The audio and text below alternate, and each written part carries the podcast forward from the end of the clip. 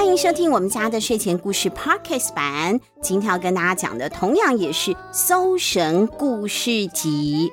妈妈，我还没说 Hello。哦，对不起，对不起。好，那请小妹跟大家打个招呼。Hello，Hello。我是小妹妈妈，她是小妹啊，一起跟大家说故事。叫错名字了，我是小比。什么啦？不要这样让小朋友搞混了。小比是姐姐，小比最近在准备大学考试啊。我看近期之内可能很难叫她一起来录音了。没关系，我们母女先为大家做服务啊。有机会我们再全家团圆。那接下来要跟大家说的故事呢，是在《搜神故事集二》里头的门户的守护神，是门神的故事哦。我们来听听李明祖老师写的故事吧。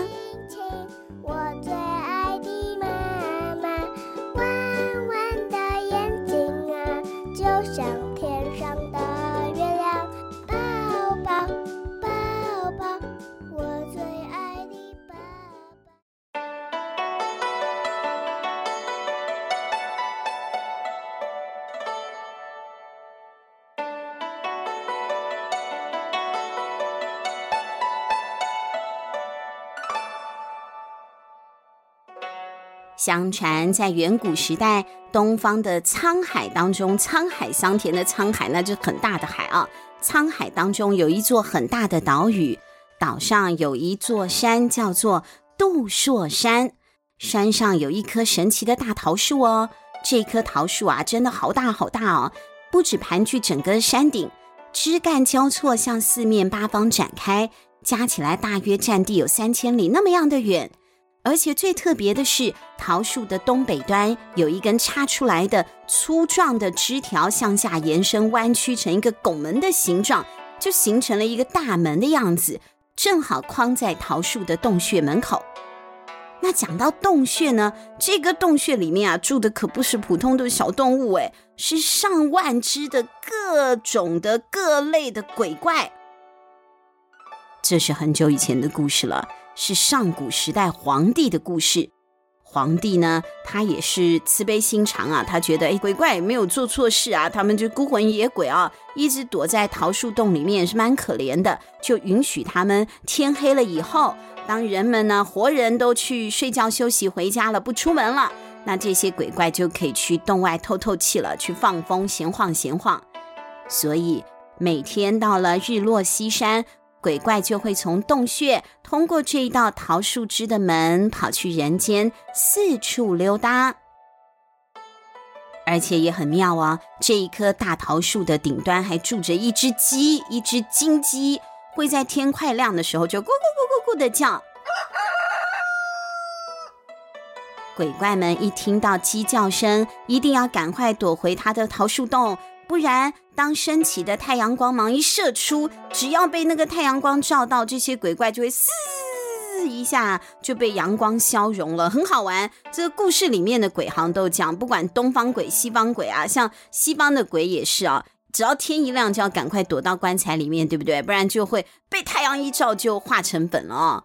可是月亮傻傻的，爸爸不会。对。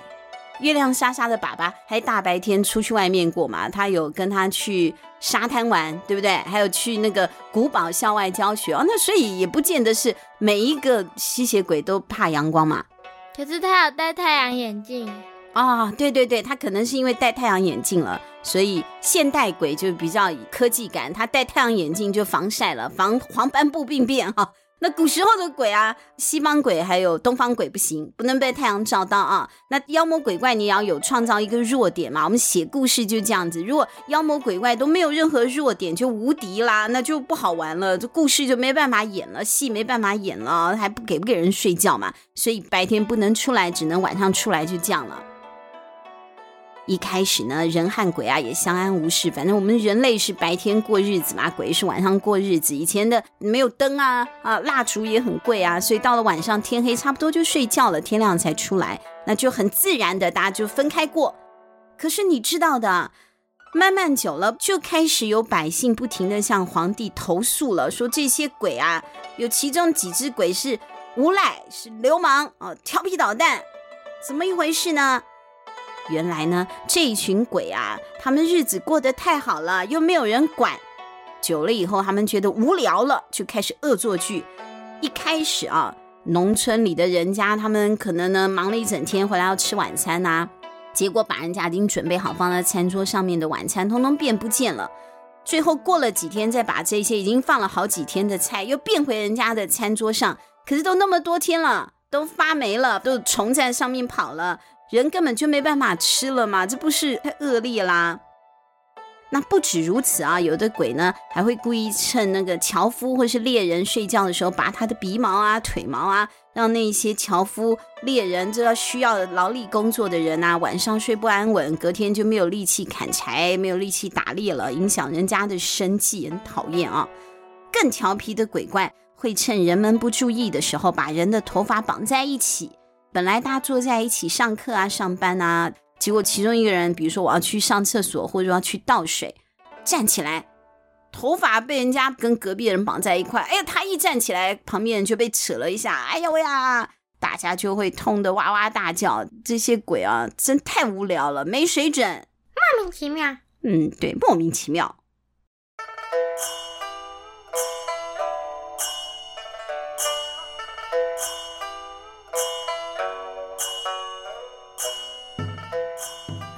其实这些莫名其妙啊，都只是小事。善良的百姓其实能忍还是会忍的。可是你越忍，有的时候真的不要忍哈，得寸进尺了。这一些鬼怪啊，开始伤害百姓了。比如说呢，把夜归的赶路人，原本晚上是不会有人在外面走的嘛，但总是有一些急事啊，赶路回家，比如说到外面去做生意什么的，就把人家吊在树上，结果吊久了呢，可能就把人家活活吊死了。或者有些鬼怪觉得我闲着没事，我就把人给吃掉了。你说真的很奇怪，他们为什么要这样呢？还有更大胆的鬼啊，晚上夜不归营啊，不是晨不归营，早上天都亮了，他们还不回洞穴去，躲在民家里面那个暗猫猫的角落，不会被太阳照到的角落，等到夜晚来的时候呢，再就直接跑出来了，也不用进山洞出山洞了，就直接在人类的家里的附近到那边捣乱了。恶性重大，真的是太可恶了。听到了这些投诉，皇帝很生气。可是皇帝很忙啊，我不可能去处理那种小事嘛。一个岛上面的一群小鬼，我还有那么多事情要做，我还要跟蚩尤打仗呢，我哪有那个闲工夫处理你们这一些万鬼夜行人间滋生出来的事端呢？可是你不处理也不行啊，民怨沸腾，这样该怎么办才好呢？报警！赶快去报警！打一一九，对，打一一九，报警处理啊！是一一零啊，一一零啊，一一零，一一九是那个消防队，打一一零啊，差不多，差不多，就很像是报警了，也是找人出来维持秩序啊，执行法律，保护人民，怎么做呢？皇帝就指派了两个他身边呐、啊，长得比鬼还要恐怖的，面目狰狞，但是内心却很正直的两位神将。一个叫做神书，另外一个叫做玉律。好，小朋友你们记一下，神书还有玉律两个人负责呢，管理和监督这一群在桃树洞的乱七八糟的鬼怪。两名神将接旨之后啊，就手上拿着武器，还带着呢芦苇编成的绳子，领着一只大老虎哦，就来到了这个大桃树上任去了。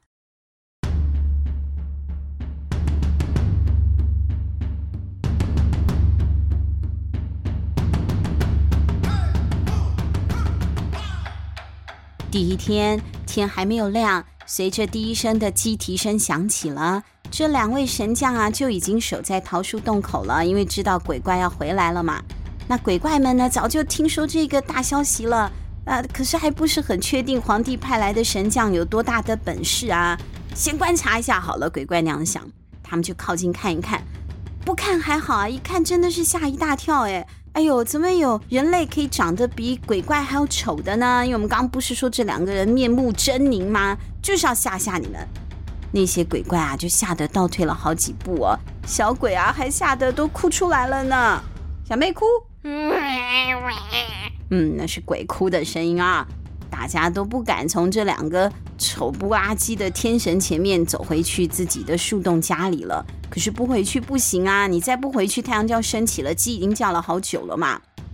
那大鬼眼看这样不行，就很坏，他们就先把小鬼往前推啊！你们先去，你们去试探一下，确定没事我再去啊！你看这些大鬼，这些小鬼就只好去过树洞了。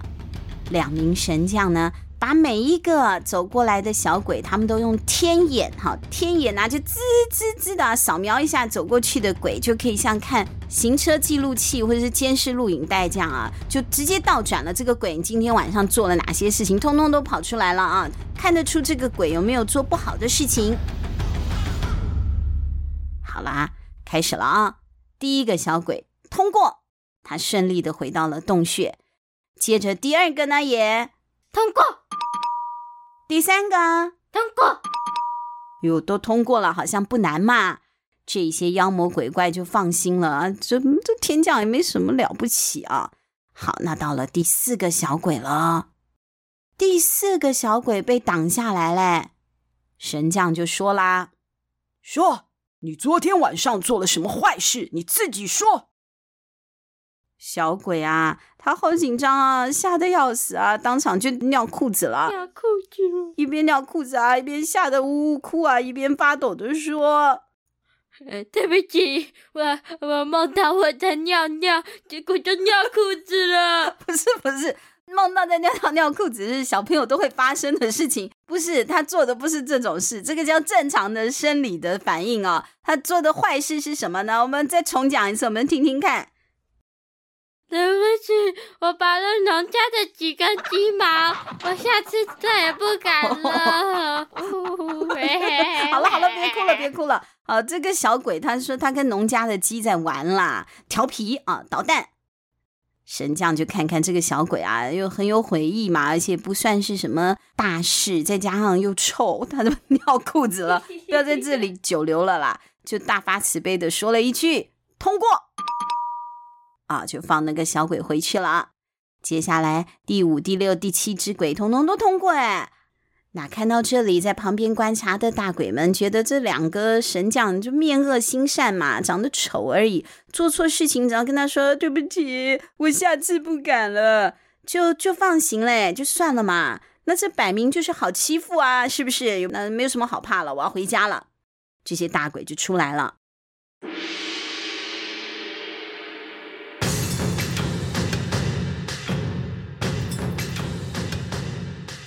大鬼排着队，一个一个走向了洞门。大鬼一通过，大鬼二小妹通过，通过。大鬼三没有通过，通过了，通过了。大鬼一二三呐，通通都通过了。不只是他们，一切好像很顺利，一个接一个的大鬼都通过了。一直轮到了第四百四十只大鬼要进门的时候，却被神将给挡了下来。其实这个大鬼四百四啊，早就知道自己做了什么，自己做的事情自己会不知道吗？啊，闯了什么祸你还不清楚吗？这只大鬼啊，马上就服软了，就学着前面那一只小鬼，就嬉皮笑脸的，可怜兮兮的说。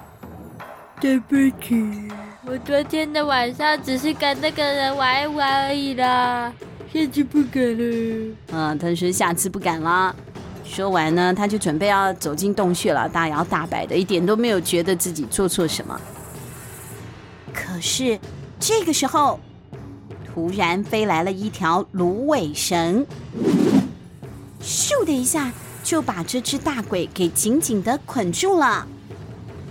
嗯，你干嘛抓我？你放开我啊！嗯，怎么抓住我了呢？你前面都没抓人呐！大鬼被那个芦苇啊勒得好痛哦，就哇哇大叫了。大胆恶鬼，做了伤天害理的事，岂可饶恕？这是天降神书和玉律啊，在骂人了。大鬼四百四被捆得快要不能呼吸了，急着求饶。哎呀，我知道错了，我不是说了对不起了吗？我就是我下次不敢了呀。好痛啊！快放开我！你把那个夜归人吊死在树上，不但害死了一条宝贵的性命，还害他全家人都失去生活支柱，怎么可以用一句对不起就过关？大鬼四百四还狡辩：“我是想跟他玩嘛，是那个人类自己太脆弱啦。刚刚那个小鬼说对不起了，你都原谅他，为什么不原谅我？”嗯，大鬼四百四这样讲，夺走一条无辜的人命和拔三根鸡毛，怎么能相提并论呢？你真是不知悔改！玉律大手一伸，就抓起了害死人的恶鬼，一把就把那个鬼丢到了老虎的嘴巴里。三两下，老虎就把那个鬼吞进肚子里吃掉了。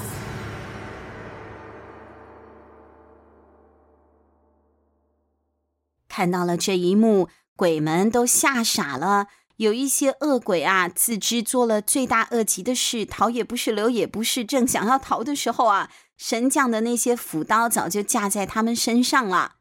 最后，这些恶鬼都一一受到了惩罚了。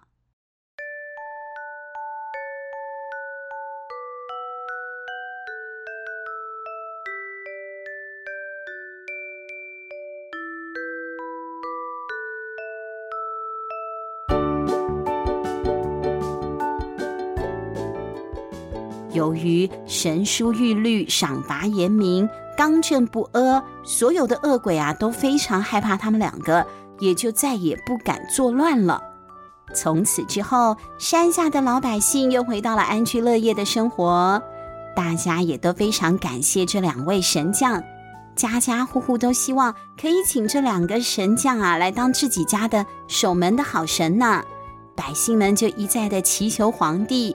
那皇帝当然也是知道啊，有门神守家是一件好事。可是，一样嘛，我只有一对神书玉律啊，我要怎么创造分身给大家呢？又不是孙悟空拔一撮毛出来一吹就变很多了，很多一模一样的孙悟空，不可能的嘛。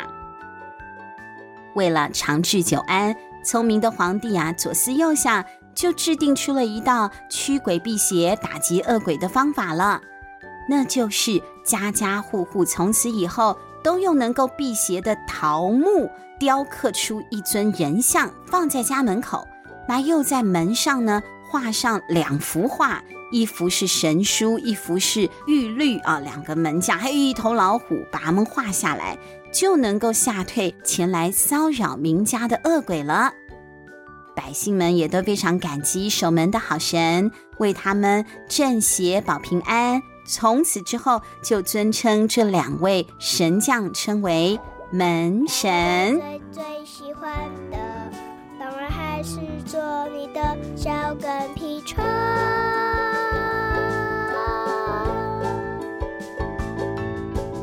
亲亲亲亲，我最爱的妈妈，弯弯的眼睛啊，就像。